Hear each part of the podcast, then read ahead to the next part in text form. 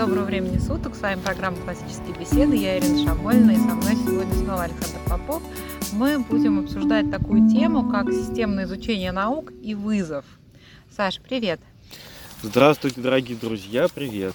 Саш, у нас очень необычный подход в вызове к изучению наук при таком поверхностном знакомстве, да даже не поверхностном знакомстве у многих людей, вызывает много недоумений, вопросов. Можно ли вообще э, говорить о серьезном изучении наук вот с таким подходом, который, как кажется, детям нравится, ну, так интересно изучать, с этим спору нет. Но получим ли мы какое-то вообще более-менее системное знание по научным областям? Да, мы сейчас говорим о естественных науках, то есть э, биология, физика, химия, анатомия, которые изучаются в тройке исследования. Хорошо, вопрос понятен, и понятно, что такой вопрос существует. Я только хочу оговориться, что я, поскольку по специальности биолог и преподаю биологию, я могу достаточно компетентно говорить в основном о биологии. Да, а, рассмотрим а, этот вопрос на примере да. биологии. Об остальных... Но логика аналогичная. По науках постольку поскольку мне видится, что там логика такая же. Но в достаточной степени компетентности могу про биологию говорить. Давай, наверное, на две части поделим наш разговор. Одна будет более занудная часть, вторая более веселенькая. Занудную часть начнем с того, что мы имеем в виду, когда говорим про систематическое знание. А можно нам перед этим немножко дать обзор того, на что похоже изучение наук в альфе, бете, первом вызове и второй, третий, четвертый, угу. чтобы просто те, кто не очень э, держит это у себя в голове, получили представление, да, о чем мы говорим. Хорошо, у нас вообще в КБ, естественно, научные дисциплины, ну даже, например, биологии, изучаются таким образом. Во-первых, мы еще на основах учим какие-то термины и понятия, относящиеся к этим дисциплинам. У нас по каждому предмету есть список понятий, которые у нас дети заучивают на основах. В вызове... Плюс научный эксперимент. Да, плюс научный эксперимент. Вот точно. Еще научные эксперименты. Дальше, вызовы, начиная с вызова альфа. Первый научный цикл состоит из научных докладов по одному топику на каждую предметную область там, в течение недели. Это первый семестр. Кончается научным проектом, uh-huh. собственным исследованием. Второй семестр вызова альфа. Изучение анатомии на примере рисования анатомических схем анатомии человека и выучивание соответствующих терминов для каждой системы. Дальше вызове бета первый семестр изучения астрономии на примере изучения астрономов, то есть изучение астрономии через изучение известных астрономов. И понятно, что когда мы говорим про каждого астронома, там не только про биографию, но и про тот вклад в развитие астрономии, который он внес, те явления, которые он открыл назвал. Во втором семестре вызова Б это концепции, связанные с происхождением жизни. И в основном здесь речь идет о химии и биологии. В вызове один у нас учебник а. естествознания. Да. А, а что там? Ну расскажи ты, Это нау- я не знаю. науки о Земле, где, в общем, ну, все, что касается наук о Земле, да, включая там и геологию, и метеорологию, и много относительно законов физики, да, связанные с э, жизнедеятельностью планеты, так скажем. Угу. А, в общем, такой, я бы сказала, обзор и очень хороший Э, вводная как бы такая часть в естественные науки. И вот с вызова 2, начиная вызов 2, 3 и 4, идет абсолютно одинаковая схема изучения наук, где у нас 6 дисциплин рассматривается, на каждую из которых отведено по 5 недель. Да, эти 6 дисциплин физика, химия, астрономия, науки о Земле, биология – и не еще и шестая. Да, анатомия. Венец анатомия относительно ну, человека. Да, относительно... Да, анатомия физиологии человека. Да, и на каждую здесь я вижу пять недель. Угу. Вот таков объем курса естественных наук вообще в нашей целиком программе, не только в вызове. И я хочу обратить внимание, что общий принцип, который заложен в эту программу, то, что изучение всех предметов происходит по спирали. Мы не проходим какие-то области и переходим к следующему. У нас есть определенный круг областей, которыми мы время от времени возвращаемся. Такой спиральный принцип. Э, ты сказал вначале, что это непривычная схема обучения, но мне лично она привычна, потому что примерно так изучают науки в университетах. Угу. Предполагается, что грамматический этап, который связан с заучиванием терминов, основных понятий, он проходит в школе. Туда уже приходят абитуриенты, как правило, с набором этих понятий. А дальше изучение конкретной области, оно происходит именно спирально, от, от более общих курсов поточных, там, в первые годы обучения, потом к более частным, кафедральным, уже совсем частным на последних годах обучения. То есть мне лично этот принцип хорошо знаком, и мне очень отрадно, что он реализуется в классических беседах, по крайней мере, вот для моих детей, мне кажется, очень подходящий. Давай. Ну, непривычен, конечно, по сравнению со школьной программой, где изучение наук мы представляем именно как э, сидение над учебником, а, который э, очень сложный для понимания, написан таким достаточно птичьим языком, где нужно продираться, значит, сквозь терминологию вот эти вот дебри, потом решать задачи, и э, считается, что вот, собственно, так должно выглядеть изучение науки. Да, но еще обращаю внимание, что школьная программа, она ступенчатая она построена да. по блочному принципу и с таким подходом, что мы, изучив один блок, мы переходим к следующему. Мы эту страничку учебника закрываем, переходим к следующему параграфу. Мы к этому не возвращаемся уже. Угу не в этом году, не в следующих ну, классах. в этом многим видится как раз преимущество школьной программы, что, мол, вот как человек, он будет понимать следующий блок, да, если он плохо знает предыдущий, то есть, как кажется, да, что должны, ну, по логике строиться один на другом, да, то есть, э, следующий каждый вытекает, базируясь на знаниях предыдущего. Понимаю, но здесь э, возникает занудный резонный вопрос, что такое хорошо и плохо хорошо понимать следующий блок, не освоив хорошо предыдущий. Здесь как бы понятие «хорошо», оно не имеет в данном случае абсолютного звучания, оно относительным является. И если мы, допустим, некоторым образом, может быть, достаточно шапочно на начальных этапах познакомились, ну, скажем, таксономией, систематикой, с принципами систематики, то мы можем дальше переходить к систематике конкретной группы. Может быть, мы тоже ее немножко поверхностно разберем, но на том уровне, на котором нам позволит это сделать то, как мы на предыдущем этапе разобрали саму систематику. А потом, когда мы вернемся к этой систематике уже на более углубленном этапе, дальше мы сможем рассмотреть опять следующий блок более детально. В этом смысле мне здесь не видится никакого противоречия. Uh-huh. Но давай мы начнем как-то с разговора о том, что мы понимаем да. под системными знаниями термин фундаментальные знания я бы вообще не применял к э, довузовскому обучению. Что такое вообще системные знания? На самом деле мы часто употребляем это словосочетание, но мы редко задумываемся о том, что мы под этим понимаем. Но я скажу сразу, что с четкими определениями здесь очень плохо. Есть определения очень длинные, запутанные, но их можно, наверное, кратко свести к тому, что системные знания – это знания, полученные в рамках какой-то модели или системы. Ну, то есть не как там при анскулинге, что-то там, что-то там понадергали. Mm-hmm. А у нас есть план изначально какой-то, сколько мы должны знать, и мы, согласно этого плана, мы эти знания получаем. Да. У нас есть план о том, сколько мы должны дать на выходе. Согласно этого плана мы эти знания получаем. Такое определение достаточно широкое. И вообще понятно, что в рамках этого определения любое знание может быть системным. Главное, мы должны определиться с тем, сколько мы конкретно должны знать на выходе. Кстати говоря, э, странным образом сейчас я подумал о том, что это совпадает с современным требованием к образовательным организациям. Потому что образовательная организация должна вести образовательную деятельность согласно какой-то программе, mm-hmm. но программа эта, она может быть э, достаточно любой. Mm-hmm. Главное, чтобы было по программе. Единственное требование к образовательной программе, что она должна предоставлять прогнозируемый результат. Угу. И в рамках такого подхода вообще для меня, по крайней мере, вот термин системные знания, он, с одной стороны, несколько повисает, как такой термин контейнер, в который можно запихать что угодно. Но с другой стороны, на самом-то деле мы что-то имеем в виду, когда мы так говорим. Чаще всего для нас это некоторый объем и некоторый вот конструкция, что ли, общего знания, ну, например, конструкция биологии, которая примерно соответствует тому, с чем мы привыкли иметь дело в школе. Ну да, мне кажется, так и представляется, что вот есть содержание школьного учебника, открываешь, да, там mm-hmm. тема, дальше идут параграфы. И вот системное знание, когда ты изучаешь параграф за параграфом без пропусков.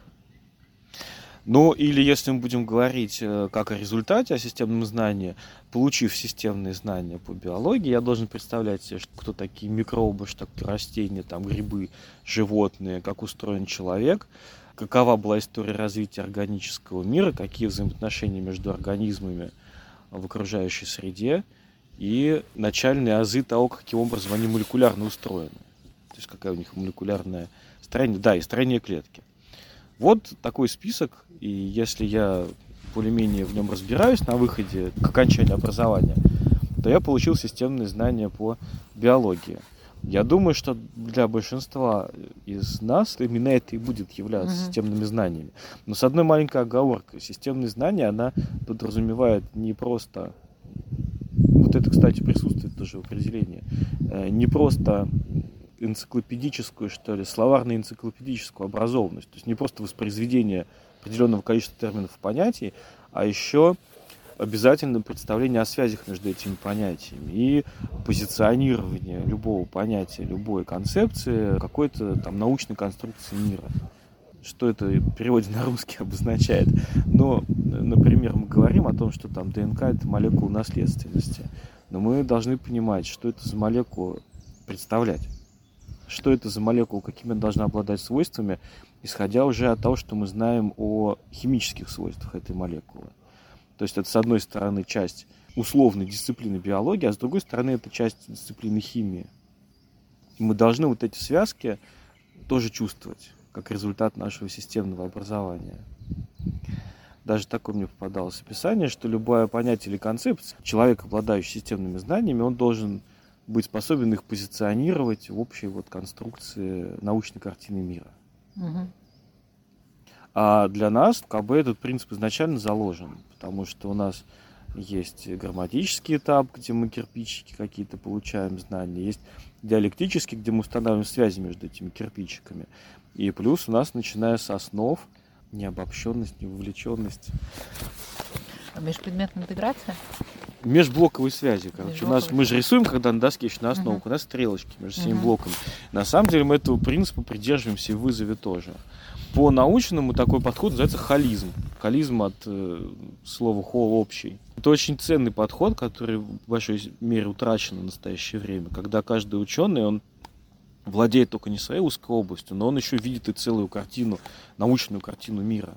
Mm. То есть он понимает, какое место его конкретный результат научный, они занимают в общей конве знаний. Сейчас вообще во многом утрачивается представление об общей конве знаний. Это тоже, кстати, следующий вопрос. О том, насколько вообще правомощно называть, э, например, школьную программу, говорить, что это системные знания, систематические знания.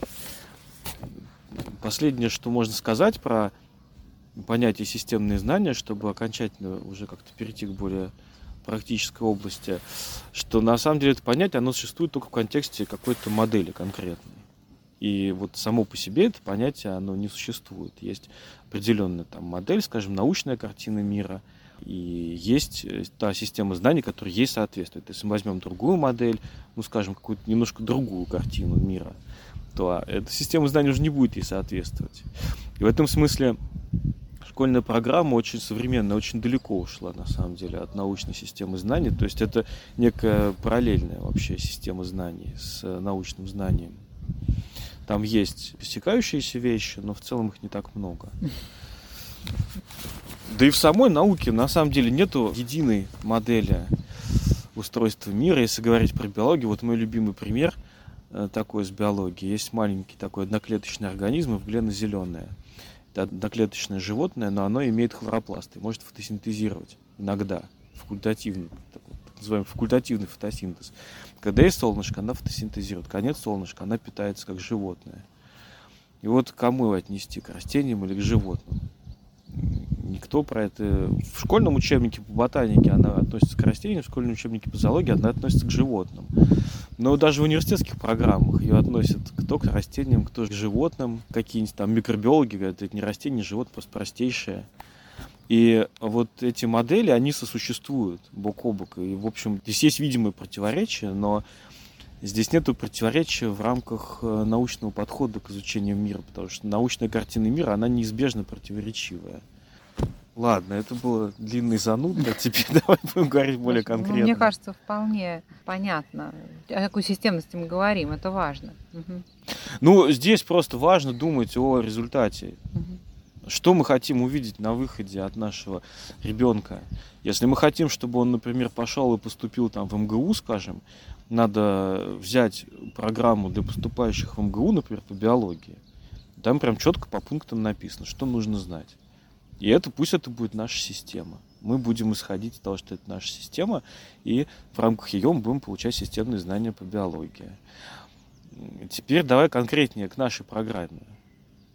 Наша программа вполне позволяет это сделать. И у нас вообще достаточно серьезный список, во-первых, понятий, с которыми знакомятся ученики. Начинается он еще с основ, терминология, но также в следующий раз просто с биологией. Там еще на вызове альфа-анатомия, а потом мы встречаемся на вызове 1. И там на каждую неделю у нас... На вызове 2, да. На вызове 2, извините. Mm-hmm. В понедельных планах примерно давай да, озвучим, как выглядит то, что делает ребенок на неделе, который обучается в вызове 2. Это 15 плюс. Да. Здесь просто есть несколько видов работы, они направлены на разные части тривиума. Если начать с грамматической работы, есть список терминов на каждую неделю, которые нужно найти определение и запомнить наизусть. У кого есть руководство вызов 2, мы сейчас смотрим 24 неделю трек исследования.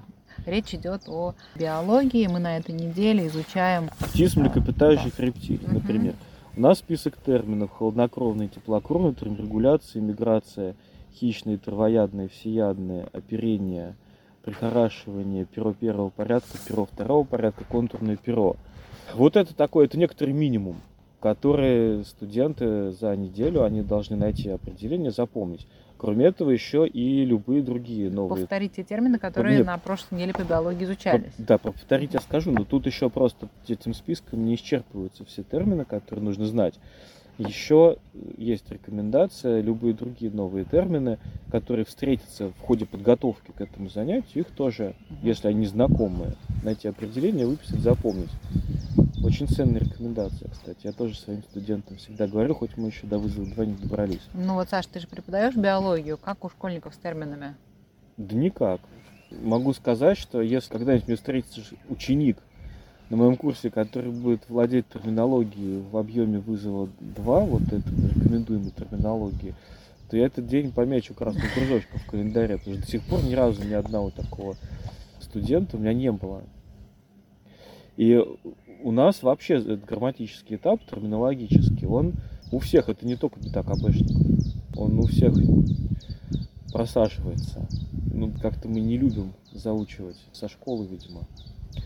И с терминологией поэтому плохо, да. Вот это первая такая важная рекомендация. Потом, мы не только термины берем этой недели, мы еще повторяем обычно какое-то время на занятие этому уделяется, термины с предыдущих недель, то есть весь объем терминов.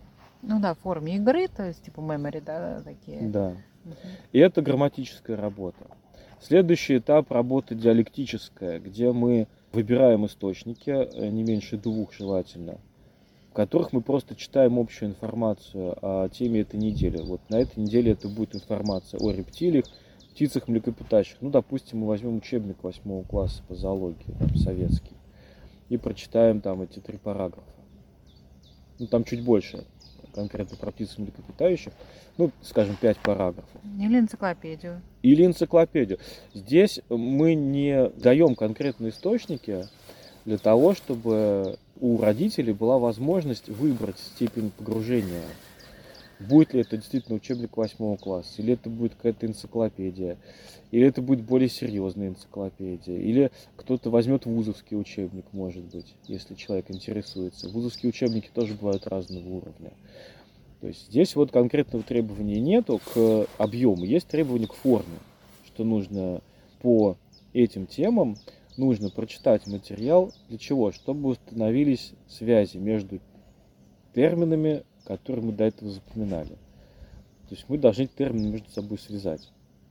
Вот мы знаем, что такое оперение, что такое перо первого порядка, перо второго порядка, а как они, где они расположены, самые птицы, угу. какую они функцию выполняют.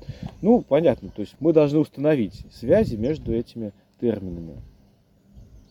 Следующая работа, про исследовательский вопрос чуть позже скажу, описательные эссе на 500 слов по теме.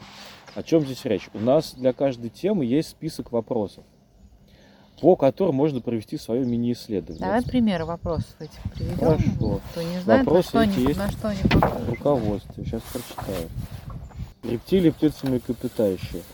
Как утконос может быть млекопитающим, если у него есть клюв, он откладывает яйца?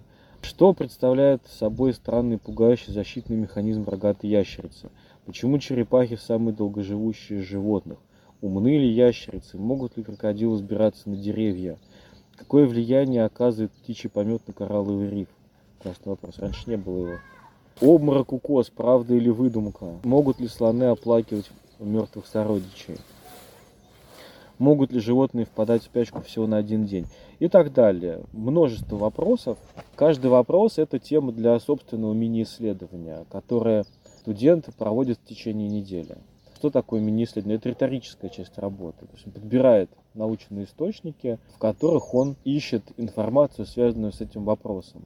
Здесь, если обратили внимание, вопрос составлен таким образом, что они не подразумевают короткого ответа. Каждый вопрос такой многосоставный в том смысле, что он порождает несколько новых вопросов. И ответ на этот вопрос, он комплексный.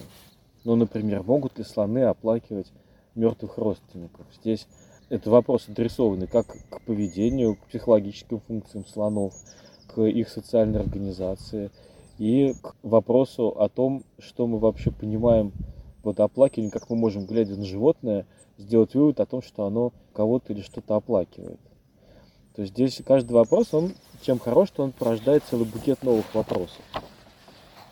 И здесь тоже есть некая свобода в выборе того, насколько глубоко погрузиться в этот вопрос. Можно более формально написать это эссе, можно более глубоко.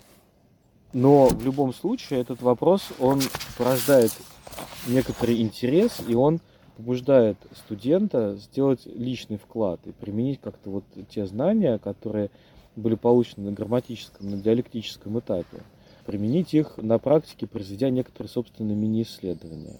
При этом есть определенный ориентир, который дается студенту, как подходить к этому исследованию. Да? То есть есть примерный список вопросов, на которые нужно себе ответить, когда ты исследуешь какую-то тему. И также есть пример описательного эссе, на что это должно быть похоже.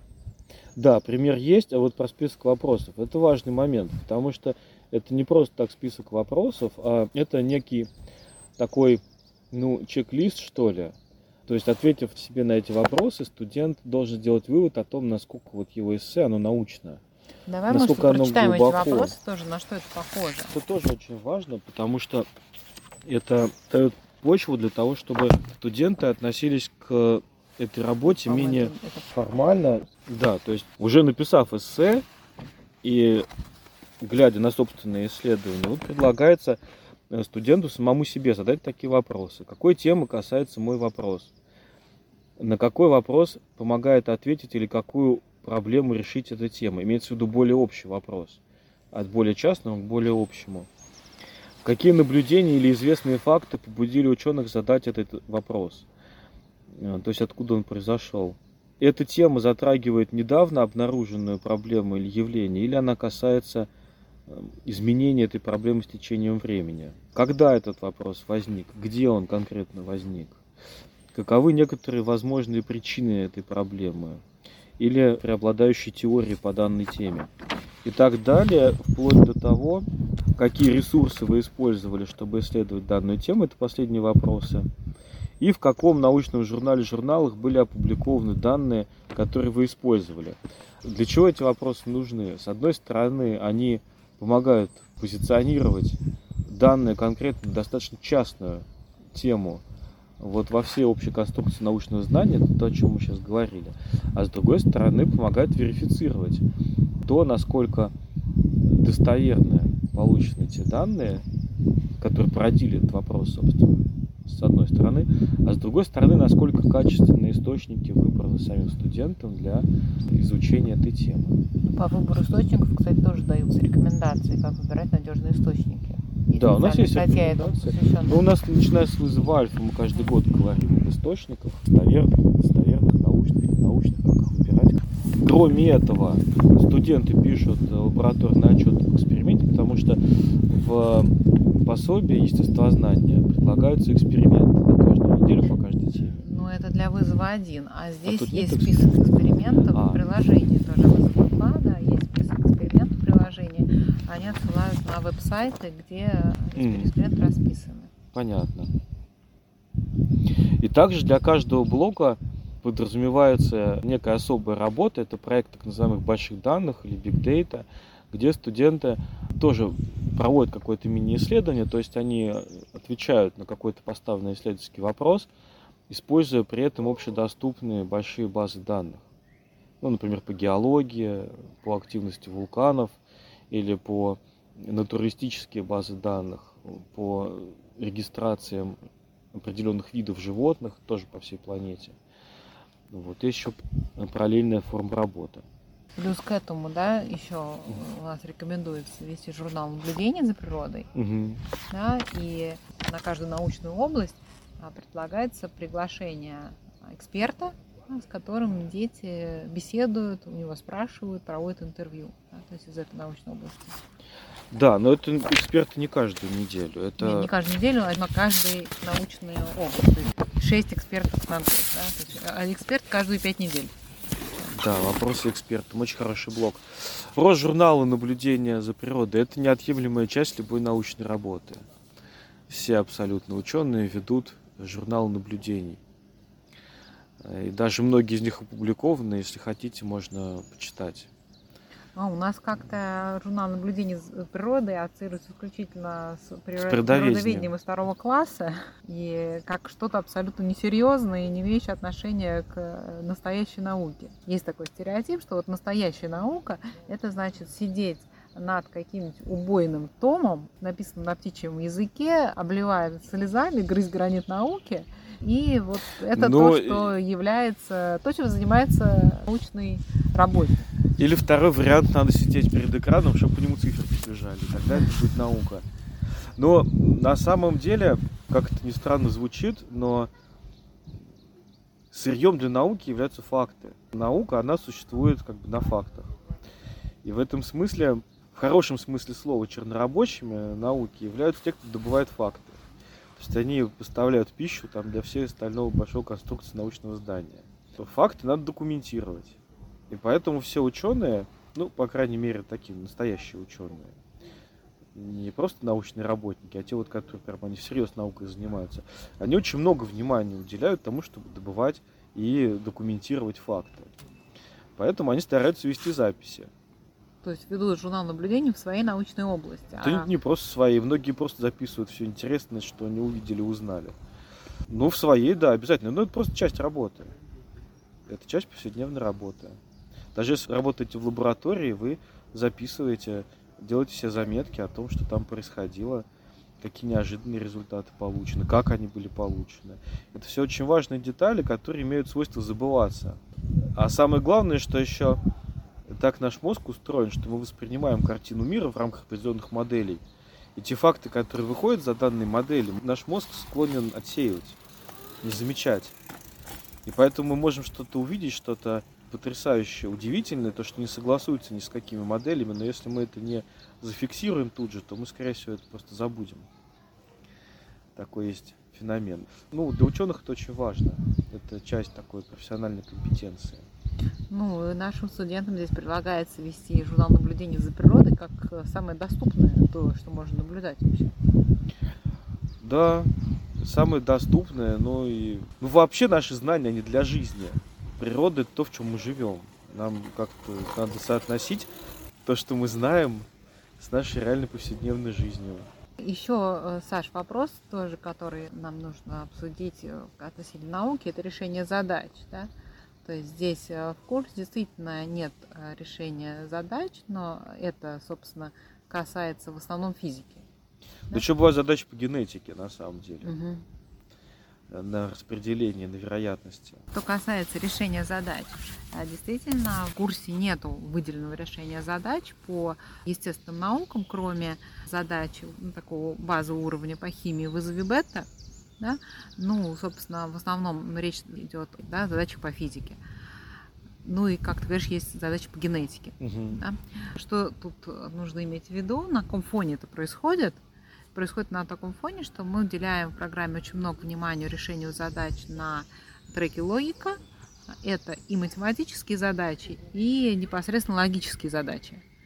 То есть ребенок, который нормально работает по логике, в алгебре, геометрии и неформальной логике, которую мы изучаем, у него вообще не должно возникнуть сложностей с решением а, текстовых задач по физике, если это нужно для ну, подготовки там, к аттестациям, КГ там, и так далее. По моим наблюдениям, большинство проблем у школьников с решением задач по физике, по химии, по генетике, они связаны не с тем, что там какой-то специальный математический аппарат или сложный, а с тем, что они просто не в состоянии э, прочитать и понять условия задачи.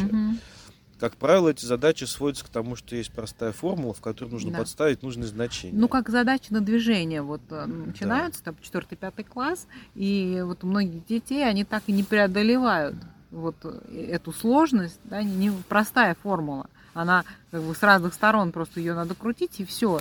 И если вот этот э, навык не освоен, то, соответственно, будут и сложности с другими текстовыми Да. задачами. Но, кстати говоря, сделаю маленькую оговорку, что у нас знакомство с уравнениями химическими, например, есть.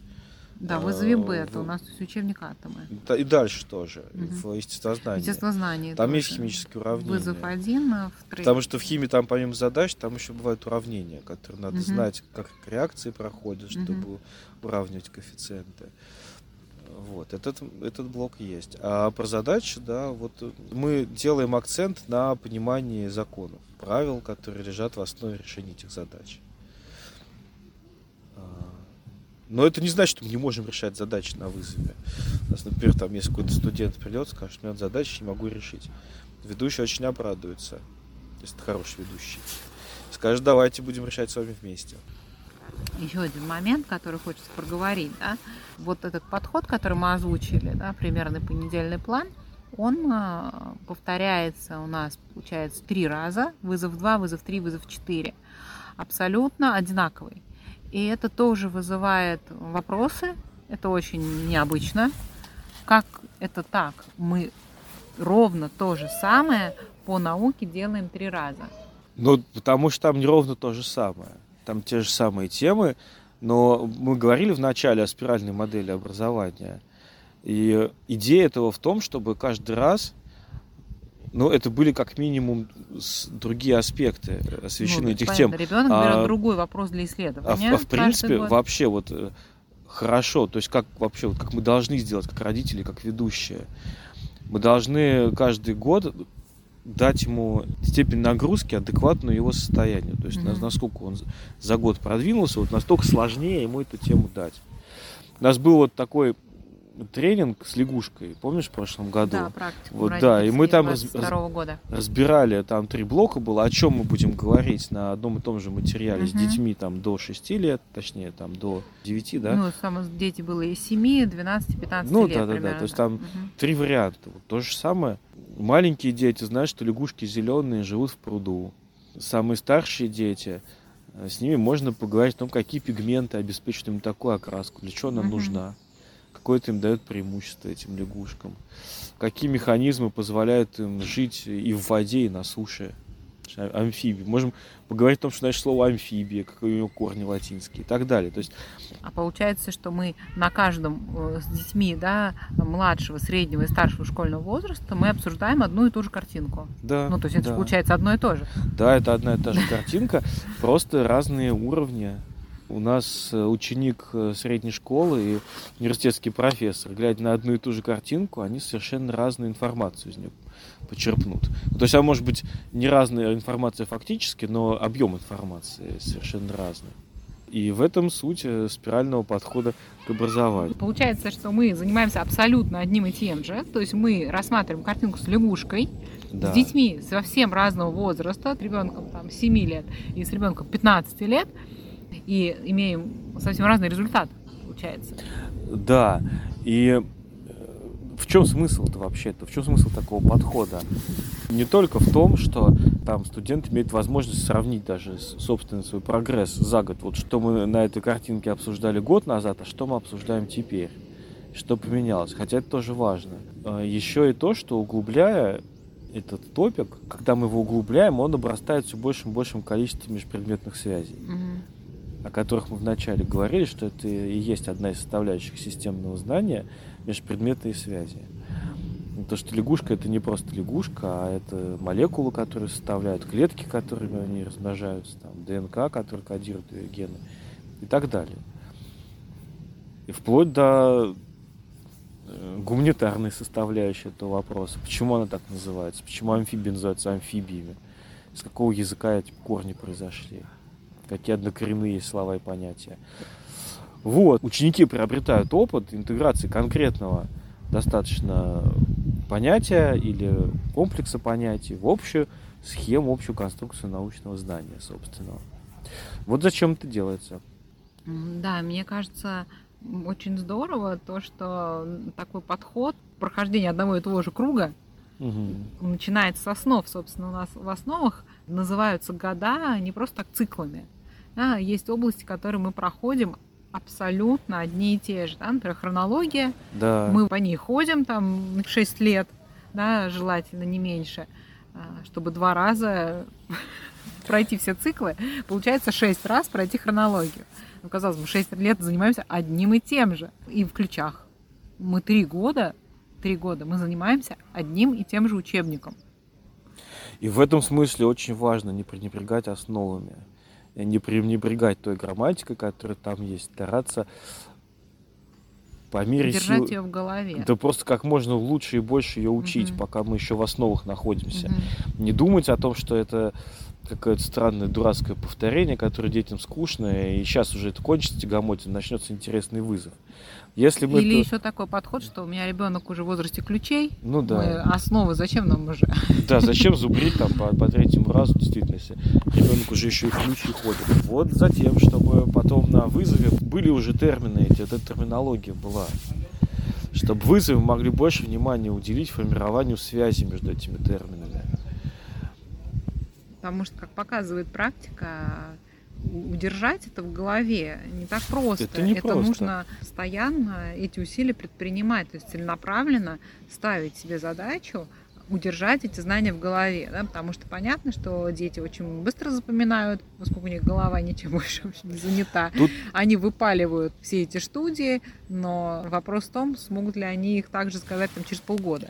Тут еще не в том, не только в этом дело, есть физиологический момент, который угу. очень важный, и не могу про него промолчать, поэтому хотя это специальная область знания.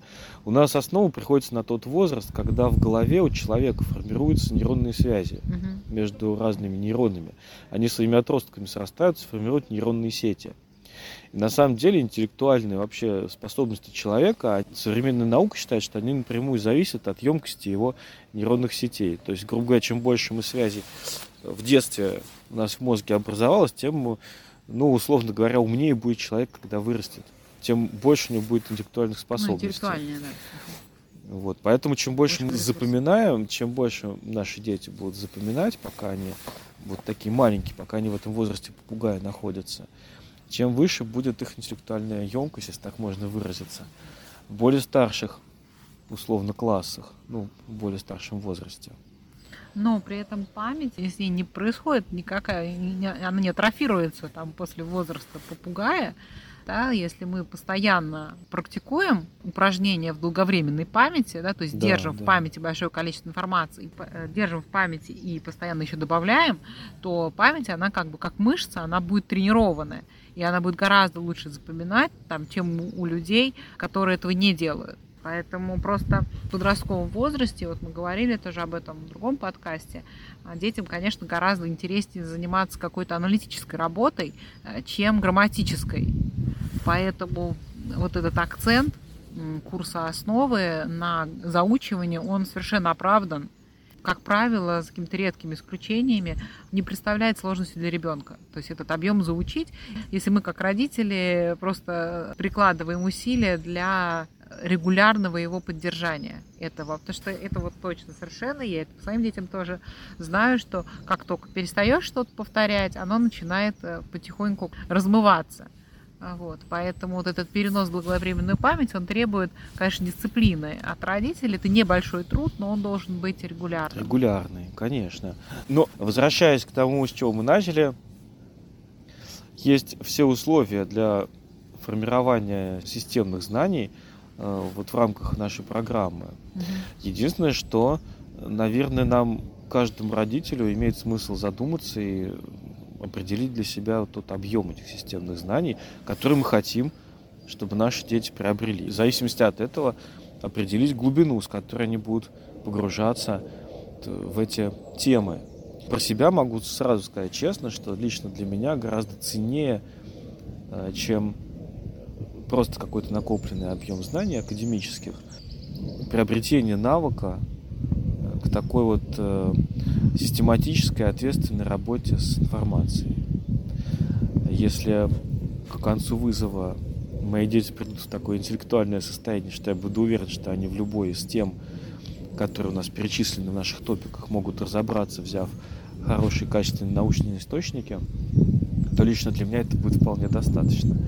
Даже если они не будут их по памяти воспроизводить, эти темы, или там какие-то недостаточно хорошо будут помнить, им будет требоваться для этого куда-то заглянуть, чтобы про это рассказать.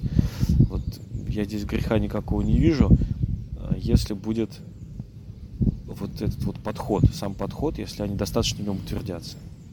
А, Еще мне кажется, тут важно родителю как немножко поразмыслить, вот э, если его беспокоит э, тема полного освоения школьного курса, да, над тем, что вот, допустим, возьмем мы физику, это будет 6, 5-6 учебников, таких по 250 страниц. Соответственно, вот полный школьный курс составляет вот такой э, талмуд. Насколько реально освоить весь талмуд, ну, наверное, это возможно, если делать акцент прямо на физике, вот на ней сфокусироваться. Да? Но возможно ли это сделать по всем другим естественным наукам тоже? Такой же освоить объем по биологии, да. такой же по химии, такой же там по астрономии, каким там еще дисциплин попадается.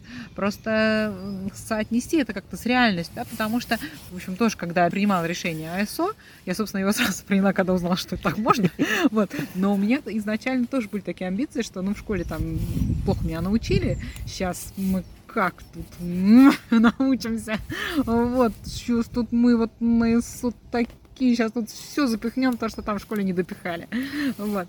Но на самом деле вот ставить себе такую цель, достичь полного освоения а, школьного курса по всем дисциплинам, которая на самом деле а, в школе, в общем, таких случаев, я не знаю, вообще не существует или нет, дети, которые освоили все учебники по всем предметам полностью и могут как бы изложить их содержание. Мне кажется, это просто мало реально.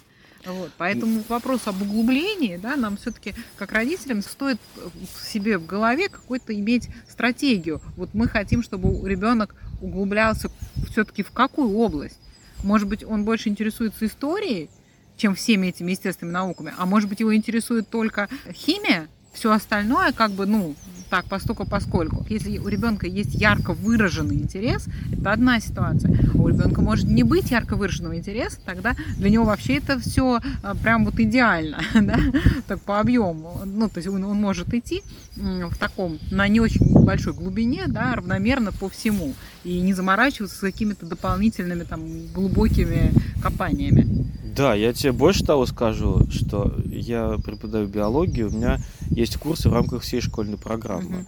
Uh-huh. Когда я все эти курсы подготовил, я с некоторым удивлением понял, что вот хотя я 30 лет своей жизни занимаюсь биологией, я не могу запомнить э, школьную программу. Этот объем, он совершенно не умещается у меня в памяти. Все равно перед каждым занятием мне приходится по записям каким-то и по другим источникам просто вспоминать Нет, ну понятно, что я много что помню из школьной программы, но все равно перед каждым занятием приходится готовиться, потому что, да и все преподаватели это скажут, э, невозможно этот объем, который невозможно запомнить, невозможно физически. Так что, в смысле запоминания, вот так вот. Ну, давай, Саш, подытожим. Какие ты видишь самые главные плюсы в таком формате изучения науки, как предлагается с вызова 2, 3, 4? Во-первых, это то, что у нас наука изначально студентами воспринимается не как отдельные там, дисциплины, как вот ученые любят говорить, что нет науки биологии, науки химии, науки физики, они все плавные дисциплины друг друга перетекают. То есть э, изначально они воспринимают научные понятия и концепции как, ну, как межпредметные явления, что в науке все всем совсем связано, как вообще в мире. А второе – это возможность взять знания по этим научным дисциплинам в соответствии со своей потребностью, своей емкостью. Если мы вспомним нашу любимую метафору со столом связанную, то это возможность с этого стола съесть только сколько тебе хочется, а не какой-то определенный строго отведенный объем. Ну и самое главное, что мне симпатично, это большой методологический уклон в этой программе. То есть у нас, если мы возьмем ту часть науки, которая отвечает на вопрос «что», и ту часть науки, которая отвечает на вопрос «как», то у нас в программе они, наверное, примерно поровну, как-то уравнены. И это очень важно, потому что это формирует критическое мышление. Нам недостаточно продемонстрировать рыбу, Нужно также еще сообщить о том, где она плавала, на какую удочку она была поймана и на какую наживку. То есть наши студенты, они приобретают представление не просто о каком-то наборе фактов или концепций, а о том, как они были получены, о механизме того, как работает вообще научное знание, как оно живет. Это, мне кажется, очень важно. Очень важно, потому что если не иметь этого представления, то сколько бы мы информации научной не выучили, мы все равно будем как иностранцы, которые выучивают китайские иероглифы. А если мы понимаем логику этого процесса, логику того, как живет и работает наука, то мы любой пробел можем легко восполнить в своих знаниях, опираясь на научные источники. А это очень здорово. Да, это очень здорово. Для меня это кажется вот прям в образовании это одна из самых важных вещей для детей. Ну вот у меня пока только один ребенок, да, прошел вызов 2 практически.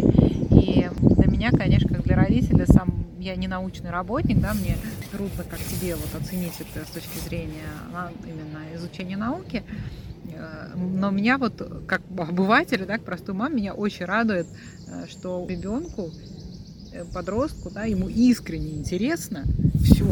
И химия, да. физика, и биология, и астрономия. То есть он хочет ответить на этот вопрос, ему любопытно все это, он это делает с интересом. То есть вот я из своего школьного прошлого, я что-то не могу вообще вспомнить, чтобы у меня были там, среди моих подруг школьных кто-то, кому реально вот было интересно все. Да, то это правда. И, кстати, насчет интереса я с тобой совершенно согласен. Хотел тоже вот добавить пару слов про этот интерес. Он же тоже не просто так поддерживается и возникает. Ну, то есть возникает он естественным образом у детей, а поддерживается в программе он тоже не просто так, совершенно конкретными механизмами. Именно вот этими научными журналами, собственными исследованиями и лабораторными отчетами, экспериментами с лабораторными отчетами. Чего мы добиваемся тем, что мы работаем таким образом, тем, что мы ведем научный журнал, ставим эксперименты, пишем отчеты и проводим какие-то небольшие научные исследования, которые, может быть, наивноваты кому-то покажутся. У нас э, наши студенты, которые все это делают, очень хорошо понимают, каким образом производится научное знание, как происходит фиксация этих самых фактов, о которых мы говорили. И к чему это приводит? К тому, что человек, который читает учебник и видит там какую-то информацию, он понимает, я могу точно те же факты получить и сам, я понимаю, как это сделано. Это вообще часть моей деятельности повседневной. То есть каким-то образом происходит некое, что ли, присвоение этого знания. И вот это, на мой взгляд, очень сильно способствует сохранению, по крайней мере, интереса. Да. Ну, спасибо, Саш. Мне кажется, что замечательный подкаст. Благодаря тебе мы записали. Очень-очень важный и очень, я думаю, полезный для всех наших слушателей, потому что тема науки, она, наверное, одна из наиболее сложных вообще. Больше всех пугает, да, когда люди рассматривают семейное образование, их больше всего как раз пугает, как же там вот эта физика, химия, потому что а, в школе это обычно представляет э, самую такую вот дремучую Знаешь, а меня как-то это совершенно не пугает почему-то, может быть, поэтому я так легко к этому отношусь, что меня как-то совершенно никогда не пугал, наоборот. Просто... Ну, это потому, что ты научный работник. А ну, вот обычно людей пугает это. Поэтому они сразу хотят э, нанимать репетиторов угу. по физике, по химии, как только начинается. Да, можно, можно репетиторов нанимать и углублять. Просто очень важно определиться нам, какой здесь уровень нужен. Потому что ну, тут нету предела углублению. В любом mm-hmm. случае все это будет достаточно далеко от того, что есть на самом деле, честно говоря, как мы не углубляли школьную программу. Хорошо. Вот. Поэтому, может, тут можно утилитарно подойти немножко, ознакомиться с тем требованием, которое, например, в ВУЗе предъявляют, в который мы хотим пойти, там, или в колледже, и конкретно в рамках этих требований что-то выучить. Понятно. Саш, спасибо тебе большое. Пожалуйста, дорогие друзья, спасибо за внимание. Желаем успехов вам на тяжелой, но, но плодотворной ниве семейного образования. До новых встреч в наших следующих подкастах. До свидания. До свидания.